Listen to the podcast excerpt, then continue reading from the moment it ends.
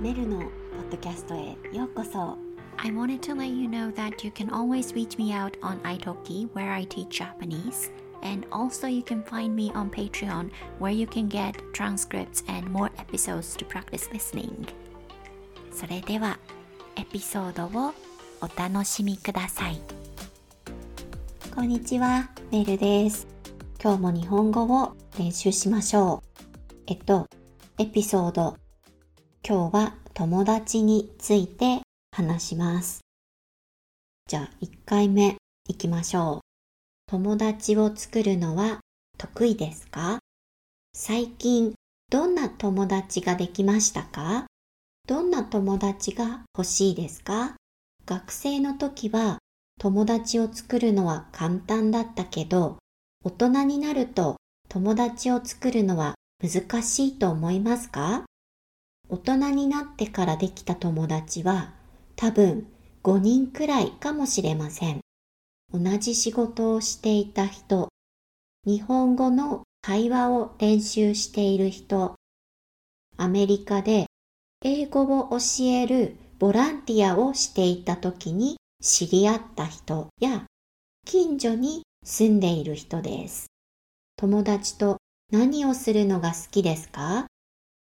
私は学生の時はカラオケに行ったり、ボーリングに行ったり、一緒に勉強したりしました。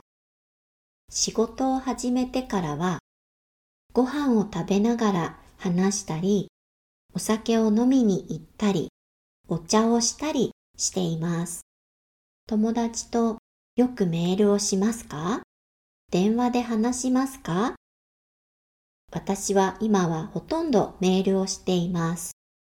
電話をすることもたまにあります。電話をするときは FaceTime とか LINE を使っています。